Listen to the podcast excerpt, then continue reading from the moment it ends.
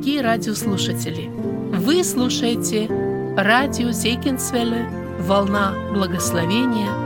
В этой радиопередаче вы услышите проповеди на разные темы. Мы продолжаем серию проповедей на тему «Муж по сердцу Божьему», говорит Андрей Павлович Чумакин, пастор Церкви Спасения.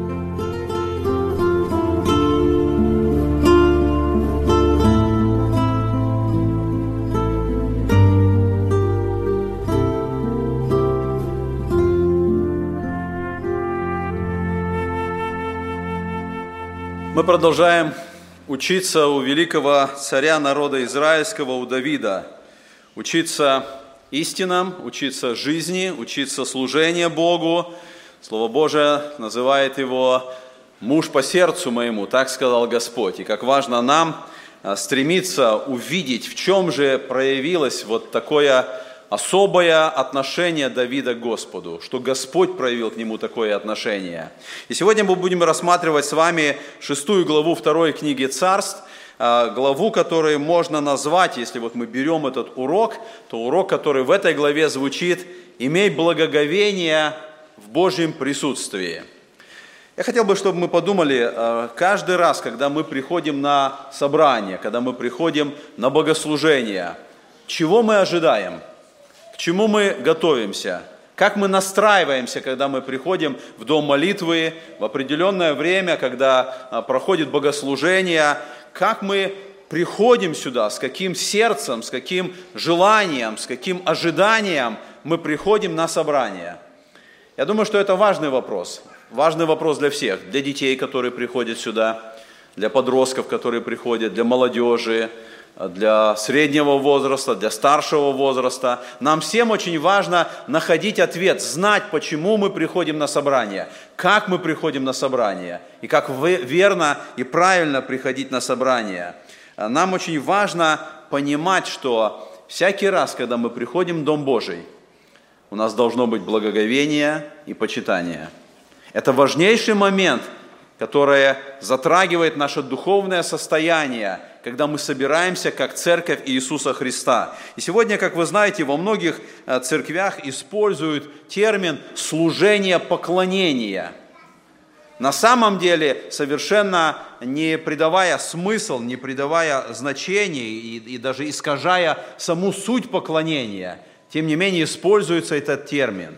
И вот когда мы читаем с вами шестую главу второй книги Царств, именно здесь нам показана эта истина – Именно здесь мы с вами находим, а, как Давид в своем отношении к Господу, он прошел этим путем, он увидел, он осознал, он принял, что такая истинная суть поклонения.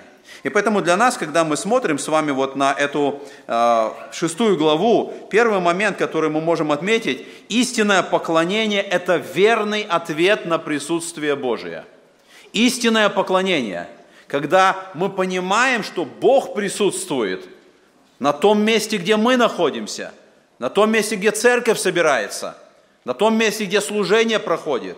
Если Бог присутствует на этом месте, наш ответ на это должно быть истинное, верное поклонение Господу. Я считаю, что это главный урок из этой главы. Давайте прочитаем первые два стиха, мы будем читать с вами по порядку и рассматривать каждый из этих стихов. Я читаю первые два стиха, шестая глава второй книги царств.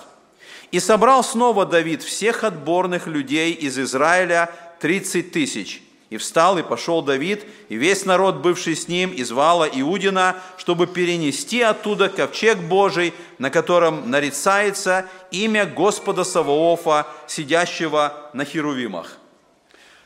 В прошлых главах мы смотрели а, на то, что происходило с Давидом, и мы видели, что а, Давид, он стал национальным руководителем, он стал политическим лидером в своей стране – и мы видели, каким образом он это сделал. Он объединил народ. До этого момента народ Израиля был разделен. Была армия и народ, который следовал за Саулом, была армия Давида, были э, люди, которые следовали за Давидом. И вот теперь пришел момент, когда Давид выступает как руководитель, как вождь народа. Он объединил народ. Это теперь один, единый народ. Более того, мы с вами э, читали, что он образовал столицу в Иерусалиме. Это был важный момент, политически важный момент. Теперь есть государство, теперь есть народ, теперь есть столица и есть царь, который правит в этом государстве. Более того, Давид выступал не только как политический руководитель страны, но и как военный руководитель. И мы читали в предыдущих главах, что Давид поразил филистимлян, и не только филистимлян, и других народов Израиля Давид поразил, поразил. он выступает как вождь военный, который защищает народ, который побеждает врагов.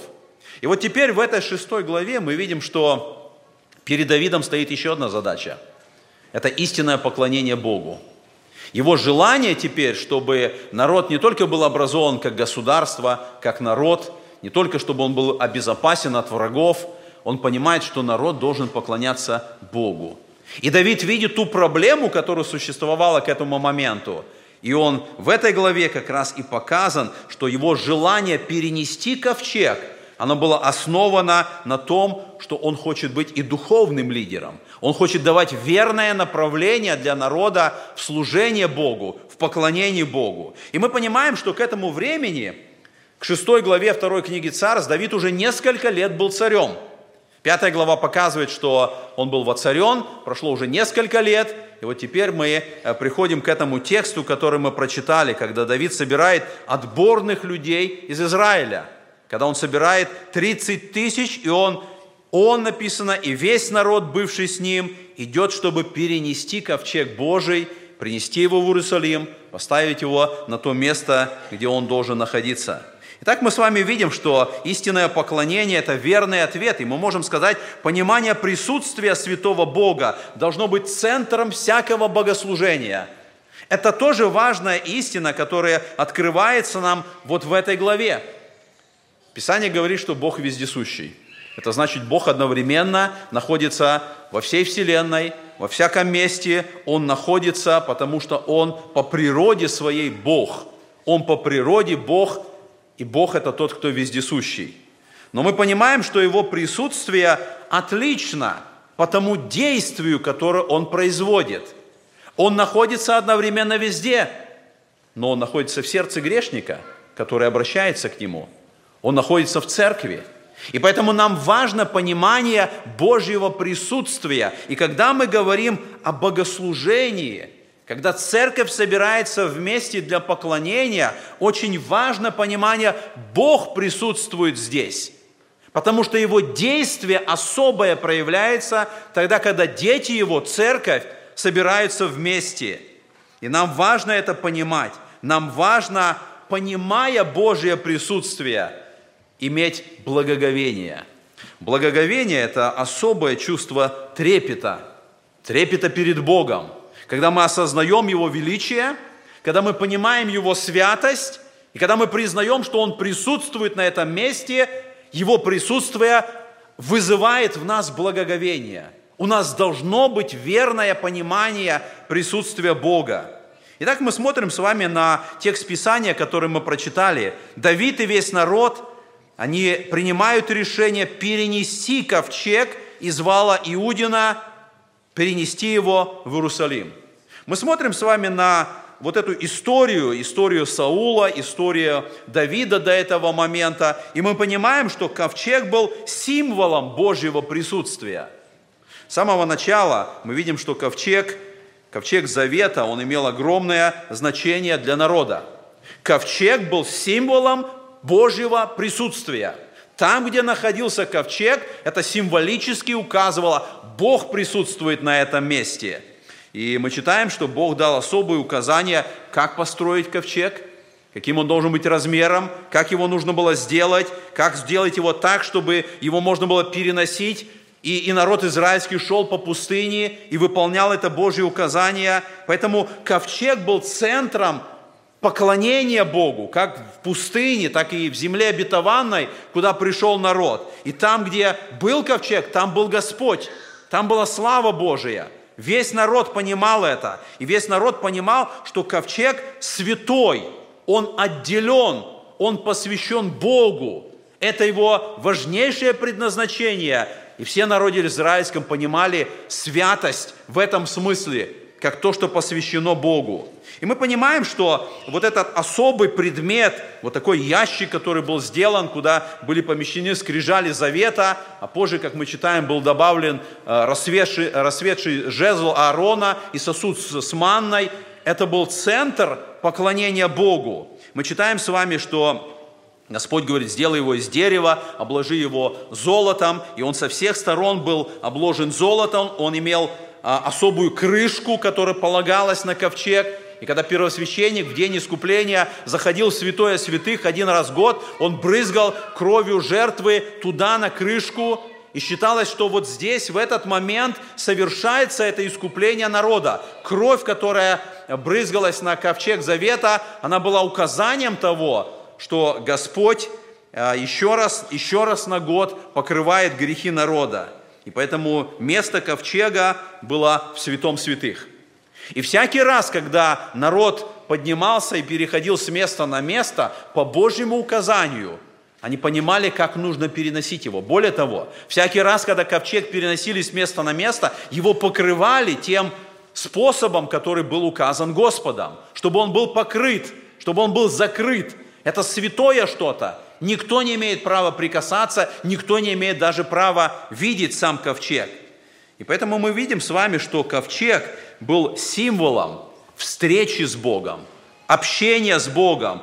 Народ в лице первосвященника имел этот контакт и общение с Богом посредством ковчега. И мы читаем в 25 главе книги Исход, так написано в 22 стихе. «Там я буду открываться тебе и говорить с тобою над крышкою посреди двух херувимов, которые над ковчегом откровения, о всем, что не будет не буду заповедовать через тебя сынам Израилева. Там, то есть ковчег был место встречи, место откровения, место, когда Бог говорил то, что необходимо было знать народу. И вот когда мы думаем о самой сути ковчега, мы приходим к выводу, что сам ковчег был прообразом самого Господа Иисуса Христа. Мы говорили, что он был сделан из дерева и обложен золотом – и это указывает на двойную природу Иисуса Христа, который пришел как человек, но Он Божий Сын. Вот это и указано в этой самой сути ковчега, указывая на человеческую и на божественную природу. И искупление, которое совершил Иисус Христос, оно было указано в том, что кровь крапления, она брызгалась на эту крышку ковчега. Ковчег показывал на суть искупления, который в будущем – будет совершена Иисусом Христом. И мы сегодня, как церковь, когда мы собираемся вместе, искупленные дети Божии, тех, кого Господь сделал священниками, мы сегодня имеем право подходить к ковчегу. Бог дал нам право войти за завесу и подойти напрямую к ковчегу. То, что народ израильский не мог сделать. То, на что они не имели права тогда. Сегодня мы, Церковь Иисуса Христа, мы имеем эту близость с Богом. Через Иисуса Христа, подходя к ковчегу, мы имеем это общение, мы имеем эту встречу с Богом сегодня. Поэтому мы смотрим с вами, что Божье присутствие, оно всегда свято. Там, где присутствует Бог, там открывается Его святость.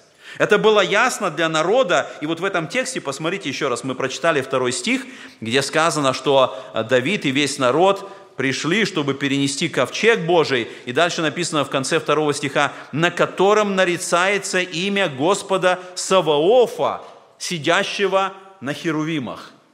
Это указание на святость Божию. Херувимы, о которых Господь сказал Моисею, чтобы он сделал на крышке ковчега, они особым образом были сделаны, и херувимы – это особые ангелы.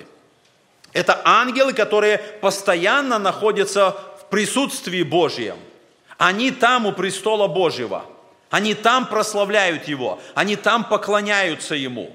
И когда мы читаем с вами, у них особо величественный, могущественный вид.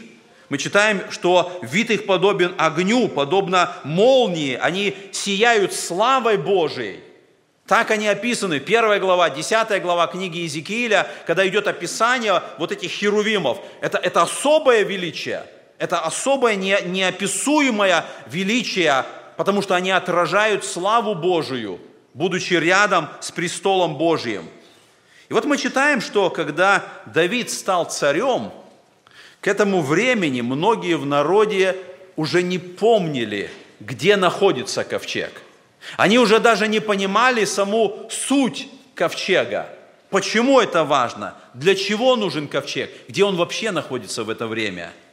Это показывает на то духовно низкое состояние, которое было в народе в этот час – Народ, который имел таких лидеров, как Моисея, Иисуса Навина, которые шли через пустыню, которые вошли в землю обетованную, которые несли ковчег, который шел впереди. И вот теперь народ оказался в таком состоянии, что они не понимают самой сути, которая связана с ковчегом.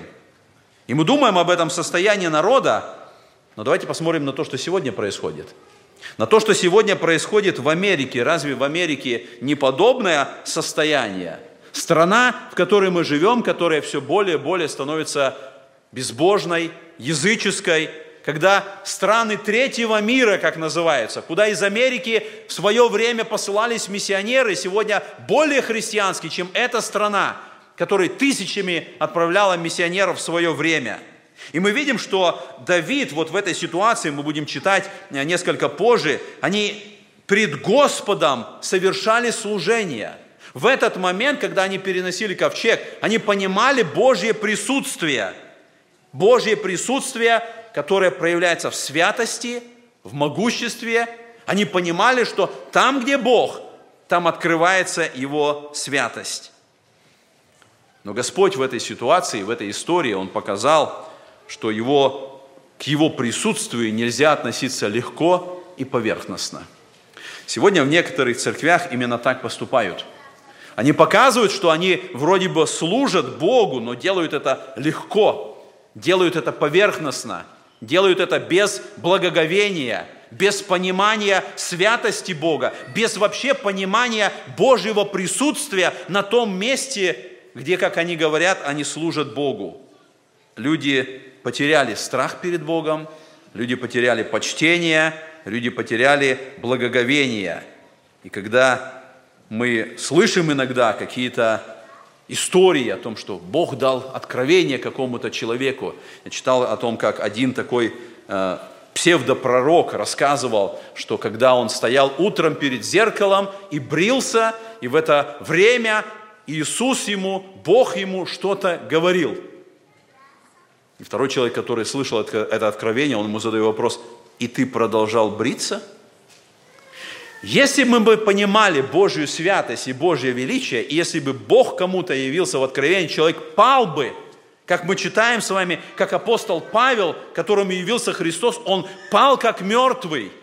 В этом святость Божия, в этом величие Божие, когда, если Бог откроется человеку, грешному человеку, мы не можем поверхностно, легко относиться к Богу. Божье присутствие всегда открывает Божью святость. И в этом как раз и важно, когда мы приходим на богослужение, когда мы собираемся как церковь, мы собираемся не для того, чтобы встретиться с друзьями здесь, не для того, чтобы поговорить, хотя общение, оно тоже важно, и Писание показывает важность христианского общения. Но в первую очередь, когда мы приходим на богослужение, мы приходим в присутствие Божие. Господь сказал, там, где вас двое или трое собраны во имя Мое, там я посреди вас. И мы понимаем, это святое Божие присутствие, в которое мы приходим. Третий момент, который нам важно увидеть в этой истории – мы всегда должны иметь благоговейное поклонение при Божьем присутствии.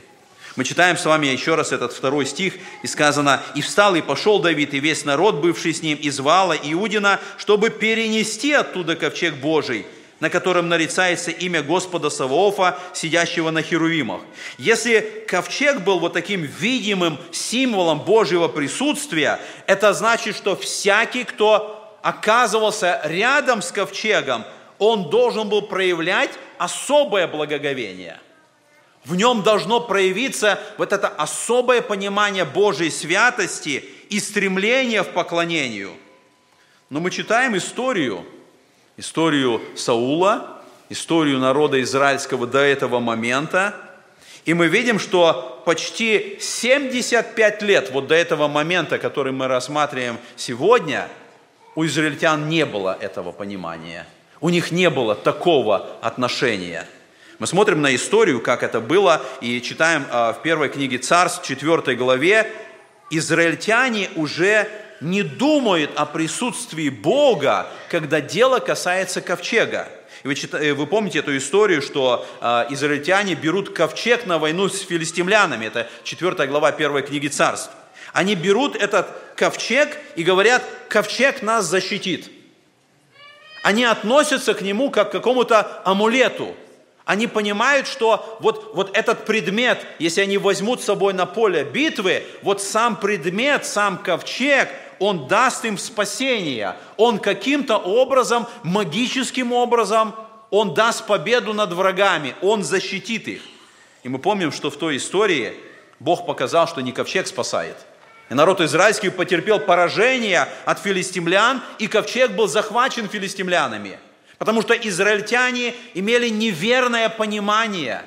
У них не было понимания Божьего присутствия, на что указывал ковчег – я хочу спросить, а разве сегодня нет таких христиан, которые относятся к церкви, как к какому-то амулету, которые приходят на богослужение с той же самой целью, чтобы, приходя на собрание, имея какую-то принадлежность церкви, получать какую-то защиту для самого себя, чтобы муж был хорошим, чтобы дети были послушные, не были наркоманами – чтобы что-то больше получить для себя, не понимая, не осознавая, что богослужение и церковь – это не какой-то защитный амулет, Божье присутствие, Божье действие – вот что имеет важность и вот что имеет значение. И мы с вами смотрим на историю ковчега и помним, что после того, когда филистимляне захватили ковчег, вы помните, они взяли ковчег и они поместили его в храм своего бога Дагона. И вы помните, как там происходило, что вначале э, Дагон, этот истукан, он упал, и филистимляне увидели. Второй раз они увидели, что он лежит уже отсеченный с головой и, и с руками. Бог стал поражать филистимлян. Он стал поражать их наростами, и, и, и мы можем предположить, что и мышами, потому что когда они возвращают ковчег, они говорят, вот сделайте эти жрецы, им сказали, сделайте эти золотые наросты этих мышей, потому что это было наказание, чтобы Бог как-то умилостивился. То есть мы видим, что Бог посылает казнь на них. Это было их неправильное понимание Божьего присутствия – когда Бог начал действовать, для них это было неприятно, это проблема, для них это было невосприятие того, что ковчег рядом находится. Они поставили ковчег на один уровень со своим идолом и со своим истуканом. И нам важно задать вопрос, а разве сегодня нет таких христиан, которые ставят Бога на один уровень со своими идолами – которые не понимают сути Божьего присутствия. И когда Бог начинает проявлять свое присутствие, они понимают проблему, они не хотят этого действия Божия. Мы читаем с вами дальше историю ковчега, и вы помните, что после этого, когда филистимляне поняли проблему, они поставили этот ковчег на, на колесницу, отправили, и после этого жители Вифсамиса, они, взяв ковчег, написано, заглядывали в ковчег – у них было любопытство. Они хотели знать, что там в ковчеге. И Господь начал их тоже поражать. Я думаю, что и сегодня есть некоторые христиане, которые так вот заглядывают в ковчег. А что там на собрании? А что там в церкви? У них нет этого осознания Божьего присутствия, у них есть только любопытство, иногда побыть на собрании, иногда как-то приобщиться, иногда приблизиться к чему-то, посмотреть, а что там происходит – И это неверное понимание и неверное отношение к Божьему присутствию. И мы читаем после того, когда вот произошло это событие с жителями Вифсамиса, написано, что ковчег оказался в доме Аминадава. И он был там 70 лет до времени Давида. Аминадав заботился о ковчеге, он находился там. И что интересно, когда мы читаем вот все это время, в жизни или в доме Аминадава ничего не происходило – Никакого действия не происходило, несмотря на то, что долгое время ковчег находился там. Я думаю, наверное, сегодня есть такие христиане, у которых ничего не происходит. Они приходят на собрание, они бывают на богослужении, но в их жизни, в их состоянии нет никакого результата. Божье присутствие здесь. Бог открывает себя, Бог открывает свою святость но это никак не влияет и нету никакого результата в жизни некоторых христиан. Ковчег в доме Аминадава был как мебель. Он стоял где-то там в каком-то месте, но не исполнял того предназначения, которое он должен предназначать. И поэтому мы смотрим с вами вот на всю эту историю, и мы видим, что ко времени Саула ковчег уже не находится в Скинии, он не находится э, в Иерусалиме, он уже находится там, в доме Аминадава. И вот теперь Давид, он принимает решение восстановить поклонение Богу. Он принимает решение, чтобы пойти взять ковчег и перенести его, и поставить его в Иерусалиме, в Скинии, там, где он должен находиться. И поэтому он принимает это решение. Мы читаем с вами дальше, я, я читаю 3 и 4 стихи этой главы. «И поставили ковчег Божий на новую колесницу, и вывезли его из дома Аминадава, что на холме. Сыновья же Аминадава, Оза и Ахия вели новую колесницу. И повезли ее с ковчегом Божьим из дома Аминадава, что на холме. И Ахия шел перед ковчегом. Проблема, которую мы видим здесь, что Давид забыл установление Божие о транспортировке ковчега. То, что Господь сказал. Вместо того, чтобы левиты взяли ковчег, вложили шесты и несли этот ковчег. И если бы они несли ковчег, это было бы уверенно, это было бы надежно. Но вместо того, чтобы они это сделали, мы видим, что они поставили ковчег на колесницу с валами и повезли. Расстояние, которое им нужно было пройти вот от дома Аминадава, это в Каяф и Ариме, до Иерусалима, это примерно 6 миль. Это как бы не маленькое расстояние. И когда мы смотрим на географию Израиля, и э, и Арим, он находится на холме, и Иерусалим находится на холме. И между ними такая долина. То есть вначале нужно было спуститься, пройти долину, и потом еще один сделать подъем. Именно поэтому мы видим то, что произошло, когда валы тянули эту колесницу. И мы читаем дальше с вами пятый стих – а Давид и все сыны Израилевы играли пред Господом на всех музыкальных орудиях из кипарисового дерева, и на цитрах, и на псалтырях, и на тимпанах, и на систрах, и на кимвалов. Это была великая радость, великое торжество. И вот потом мы встречаемся с тем, что произошло с Озой. Я читаю 6 стиха. Когда дошли до гумна Нахонова, Оза простер руку свою ковчегу Божию и взялся за него, ибо валы наклонили его. Но Господь прогневался на Озу и поразил его Бог там же за дерзновение, и умер он там у ковчега Божия. Валы наклонили, написано. И мы думаем, что такого сделал Оза?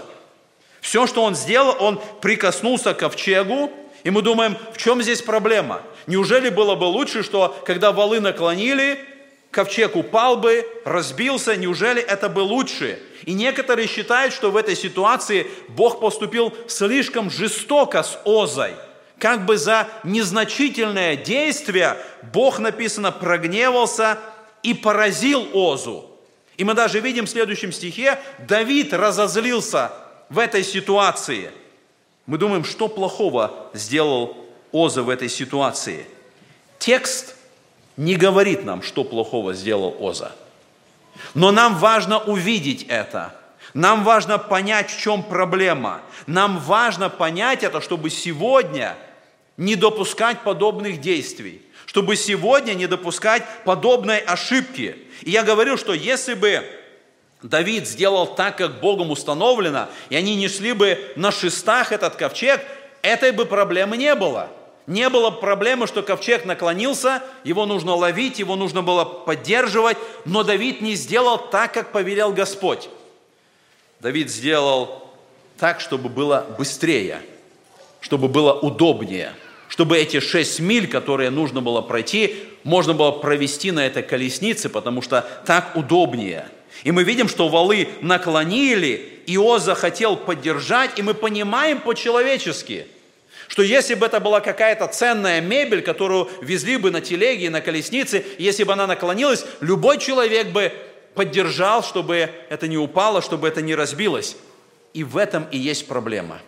Проблема в том, что Оза не видел разницы между мебелью, которую, возможно, когда-то перевозили, и ковчегом Божьим. Именно в этом была и проблема.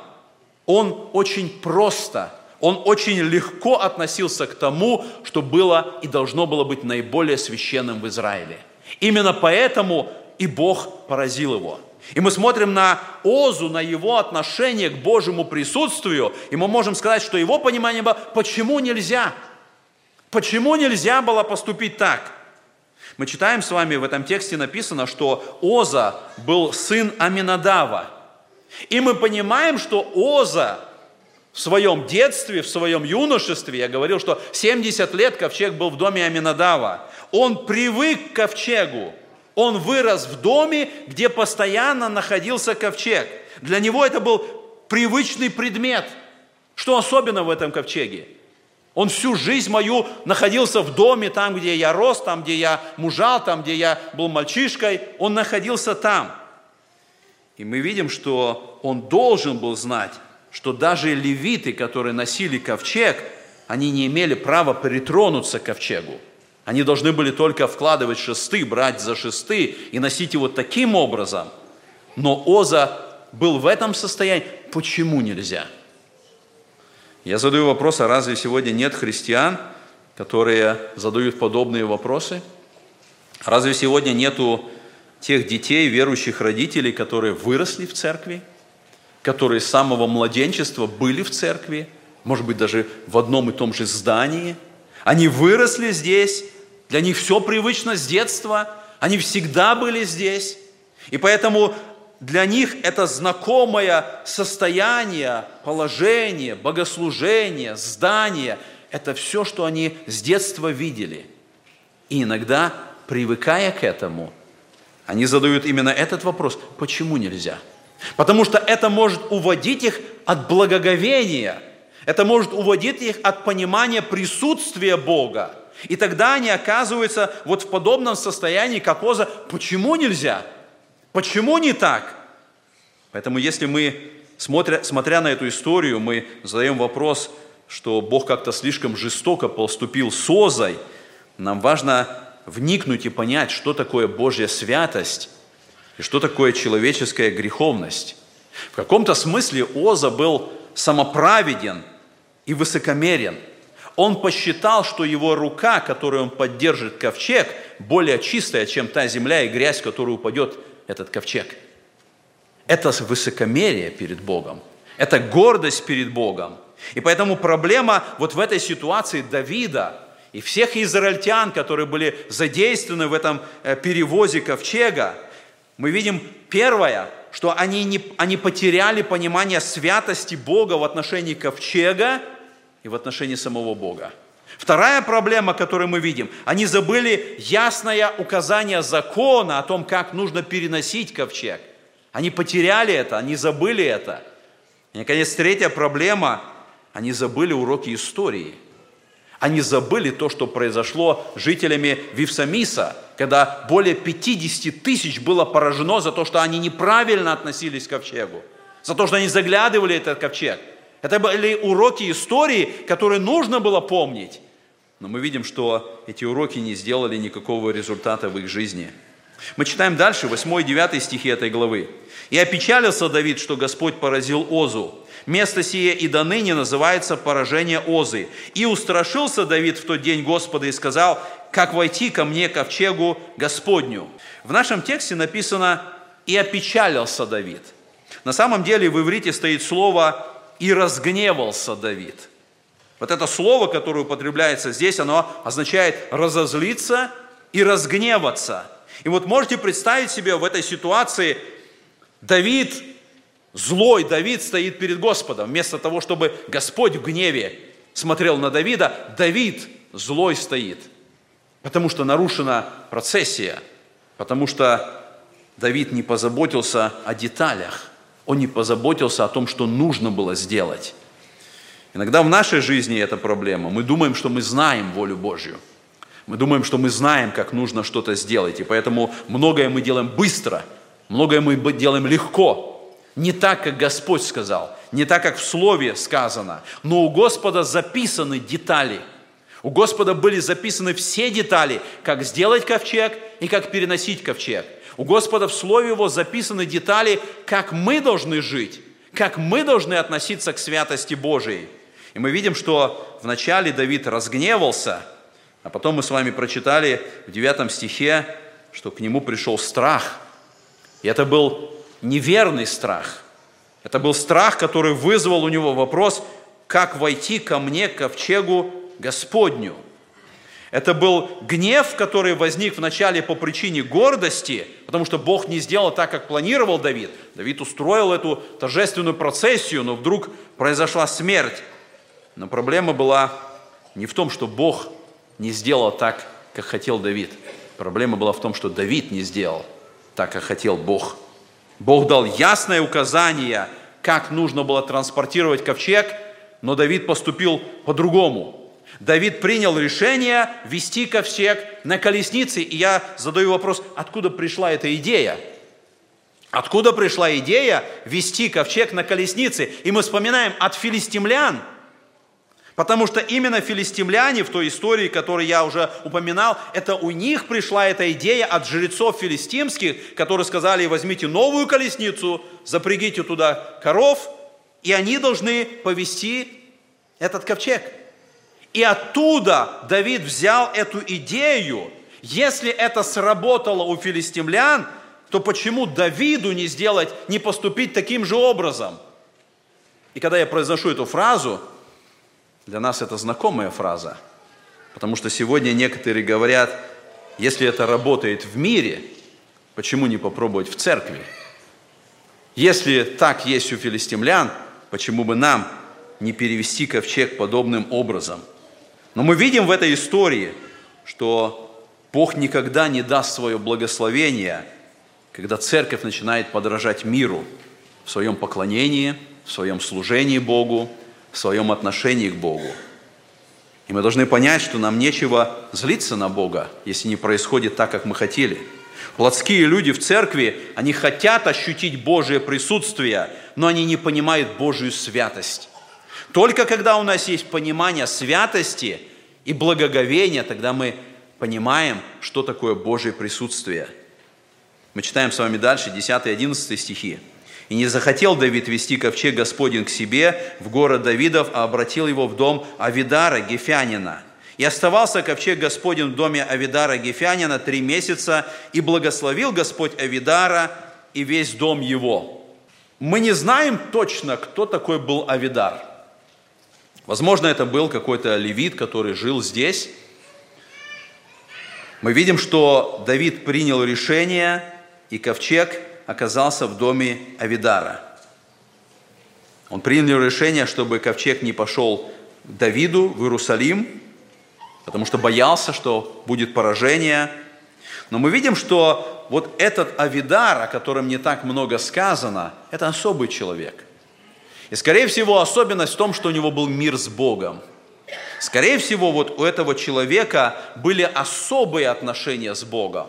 И когда ковчег оказался у него дома, это привело к благословению. И в этом тексте мы прочитали, что дом Авидара благословил Господь.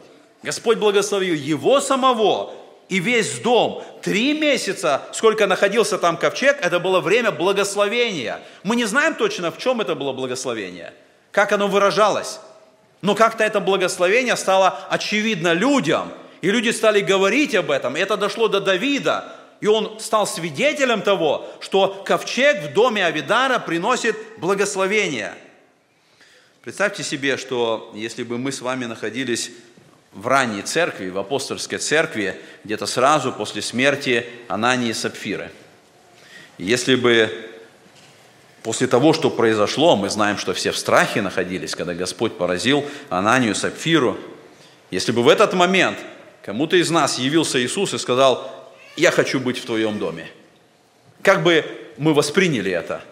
После того, что произошло, мы видели, что за тот обман, за, за, за то лукавство, которое было допущено, Господь смертью поразил одного и другого.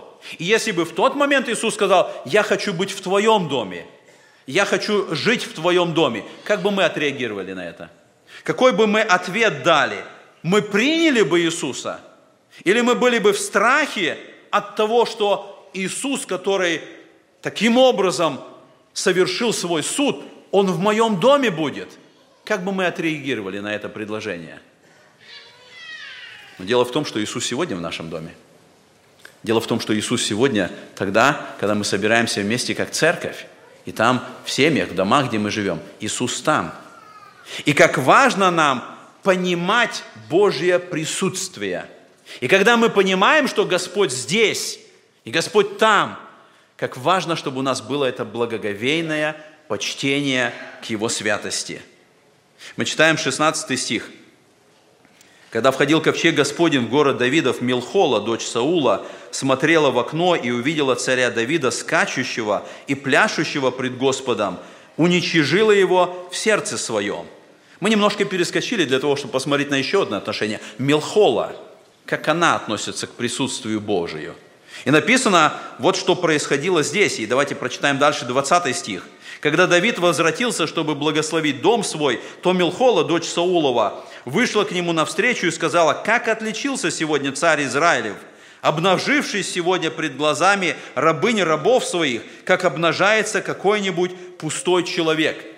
Мнение Мелхолы или ее отношение к Божьему присутствию можно выразить этими словами «не нужно быть фанатиком», «не нужны какие-то крайности», Давид уже через край как куда-то переступил в своем отношении к Богу, в своем служении Богу. И мы видим, что вот в этом дне, в этом событии, во всем торжестве народа была только одна Милхола, которая по какой-то причине не участвовала в том, что происходило. Что делала Милхола? Она наблюдала со стороны – мы прочитали этот текст, что Билхола, она смотрела в окно, она не была участником того, что происходило там. Всей этой радости, всего это торжество, торжества. И мы думаем, каково ее отношение к Божьему присутствию? Проявляется ли в ее состоянии благоговения, почтения того, что Бог присутствует на этом месте? Мы видим ее отношение, не нужно сильно усердствовать. Не нужно делать уж чрезмерно чего-то.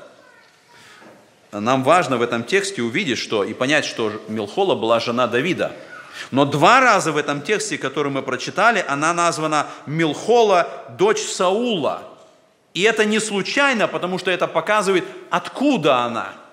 Это показывает ее отношение, это показывает, как она относилась к тому, что происходит в этой ситуации. Ей стыдно стало за Давида.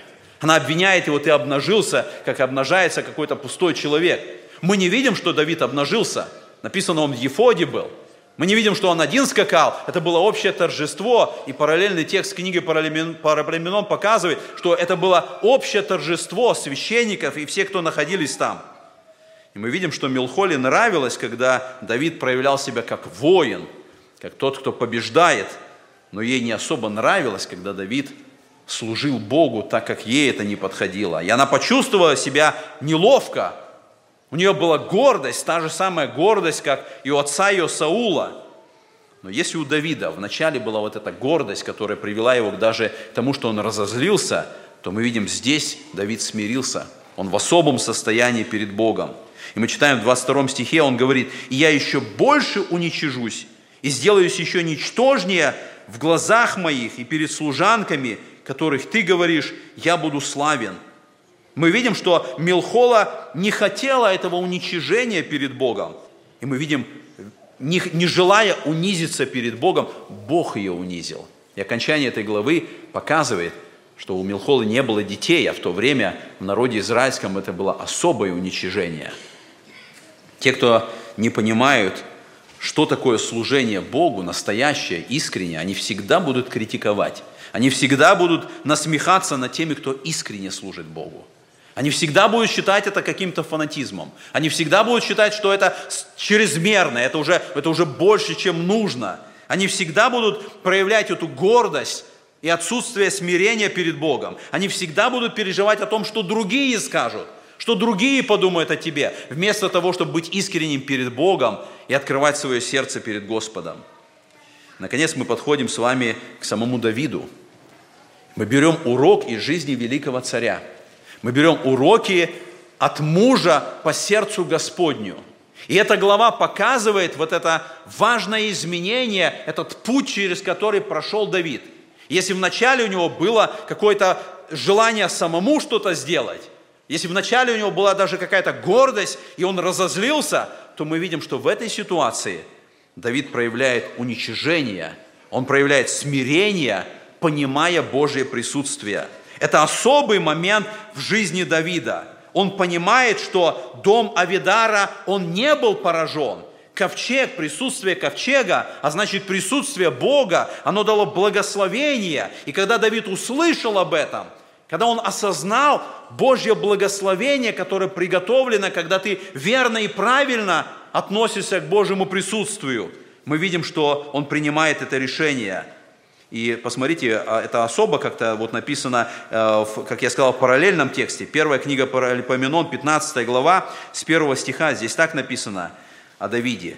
И построил он себе домы в городе Давидовом, и приготовил место для ковчега Божия, и устроил для него скинию. Тогда сказал Давид, никто не должен носить ковчега Божия, кроме левитов, потому что их избрал Господь на то, чтобы носить ковчег Божий и служить ему вовеки.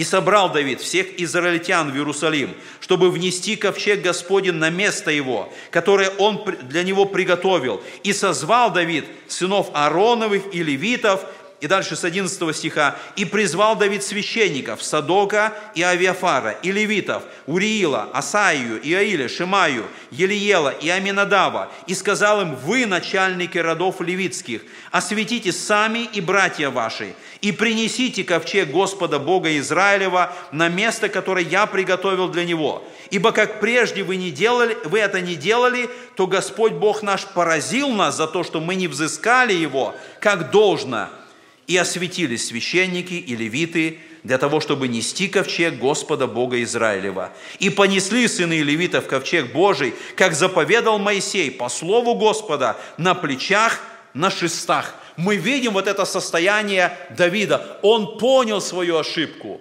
Он смирился пред Богом. Он пошел и нашел слово, которое говорит, как должно быть. Он прошел этим путем, и он дал это указание верно исполнить, так как Господь сказал через Моисея. И поэтому мы видим вот в этой истории, мы видим мужа по сердцу Божьему. Мы видим человека, который дает нам пример, как проходить ошибки, как понимать Божье присутствие, как быть в благоговении перед Господом. И я думаю, что эти левиты, которые несли этот ковчег, они, наверное, тоже были в страхе. Они тоже помнили о том, что произошло с Озой, но это был Божий страх, это было благоговение, это было осознание Божьего присутствия.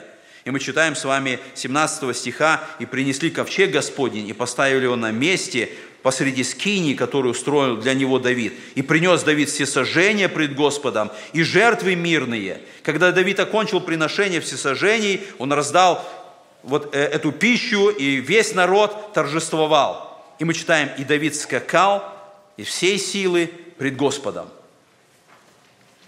Я хочу остановиться на этом тексте. Этот текст не означает, что нам нужно скакать пред Господом, так как некоторые, основываясь на этом стихе, танцуют в служении. Давид не скакал в храме. Это был особый момент именно в этой ситуации у Давида. Это был особый момент, когда гордость Давида сменилась смирением. Когда Давид показал свое смирение пред Господом. И Бог это увидел. И Бог это принял. И вот эти слова, которые здесь написаны, пред Господом, они очень важны. Потому что сегодня многие богослужения, они становятся какими-то представлениями пред людьми. И нету вот этого понимания пред Господом. И мы видим, что Давид это делал, не думая о том, что Милхола скажет или люди. Это пред Господом было его смирение, тот путь, который он нашел, чтобы показать, я унижусь еще пред Господом. И он совершает это. Это была его цель. И поэтому мы делаем вывод, смотря на всю эту историю, как могло получиться так, что один и тот же ковчег, он мог стать благословением для дома Авидара, и этот же самый ковчег стал смертью для Озы. Как один и тот же ковчег мог стать и радостью, и казнью. Как один и тот же ковчег мог привести вот к таким разным результатам, о котором говорит эта история. Разница не в том, что ковчег был другим в одной или в другой ситуации. Не в том, что Божье присутствие было другим. Разница была в том, что сердца людей были другие во всех этих историях. И поэтому вопрос, который каждый из нас должен задать, когда мы смотрим на то, что сказано здесь, что происходит в твоем сердце. Если в нашем сердце понимание Божьего присутствия, когда мы приходим на богослужение, когда церковь собирается вместе, у нас есть это ожидание встречи с Господом. И другой вопрос, который мы должны задать, насколько внимательно мы готовим свое сердце к встрече с Господом. Если бы кого-то из нас пригласили на встречу с президентом нашей страны или королевой Англии, как бы мы готовились к этой встрече, думая об этом заранее, но когда мы идем на встречу с Господом, готовимся ли мы к этому? Готовим ли мы сердце свое, чтобы встретиться с Господом? Мы знаем, что у евреев было особое указание от Господа перед наступлением субботы приготовиться, дом свой приготовить, все проверить, для того, чтобы встречать субботу, день, который посвящен Господу, и мы должны с этого взять пример. Мы готовимся к воскресному дню. Мы готовимся к встрече с Господом. Вечер субботы чем занят у нас? Это время, когда мы понимаем, нам нужно приготовить внутреннее состояние, потому что завтра мы будем среди народа Божьего. Это будет место, где Господь своим присутствием будет действовать. И нам важно понимать это. И поэтому, если бы мы готовились к собранию воскресенья, и нам было бы откровение, откровение, что на собрании воскресенья сам Христос будет присутствовать как бы мы готовились к этому собранию, как бы мы провели это собрание, как бы вы пели, братья и сестры, общим пением, если бы Христос был в это время здесь в собрании. Как бы вы слушали Слово Божие, если бы Христос сидел рядом с вами и наблюдал за тем, как вы слушаете, как вы реагируете, как бы мы по-особому готовились к этому. Но суть в том, что Христос с нами.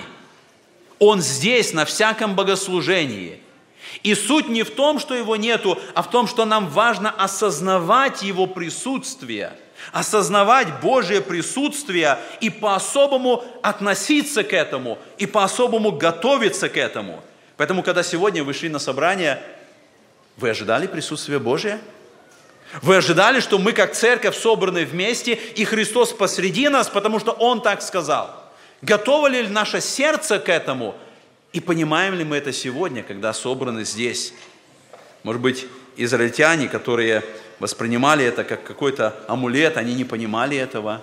Мы видим, что филистимляне, для которых присутствие Божие было проблемой, они не хотели этого. Мы видим, что Аминадав, на которого присутствие Божие не оказало никакого влияния, сегодня есть такие христиане. Мы видим, что Оза, который легко, поверхностно отнесся, отнесся к присутствию Божию, он был поражен. Сегодня есть христиане, которые так относятся. Но может быть мы сегодня, подобно как Давид, который вначале этого не понимал, но смирился пред Господом, мы сегодня поймем это – у нас будет особое отношение, благоговейное отношение, всегда, когда Господь открывает свое присутствие. Всякий раз, когда мы собираемся вместе, мы должны это понимать. Наконец, мы должны понять, что сегодня мы имеем право приблизиться к ковчегу. Мы имеем это право через кровь Иисуса Христа. И послание евреям мы читаем в 10 главе. «Итак, братья, имея дерзновение входить во святилище, посредством крови Иисуса Христа, путем новым и живым, которые Он вновь открыл нам через завесу, то есть плоть свою, и имея великого священника над Домом Божиим, да приступаем с искренним сердцем, с полной верою, краплением, очистив сердца от порочной совести и омыв тело водою чистою, будем держаться исповедания упования неуклонно, ибо верен обещавший. Мы можем быть в присутствии Божией посредством крови Иисуса Христа – Христос создал свою церковь, чтобы мы имели это общение с Богом, с благоговением, с пониманием Его святости, с почтением. Мы можем в этом присутствии Господнем совершать это служение. И да поможет нам Господь взять этот урок из истории этого великого царя и относиться к Господу так, как учит нас Слово Божие. Аминь. Помолимся.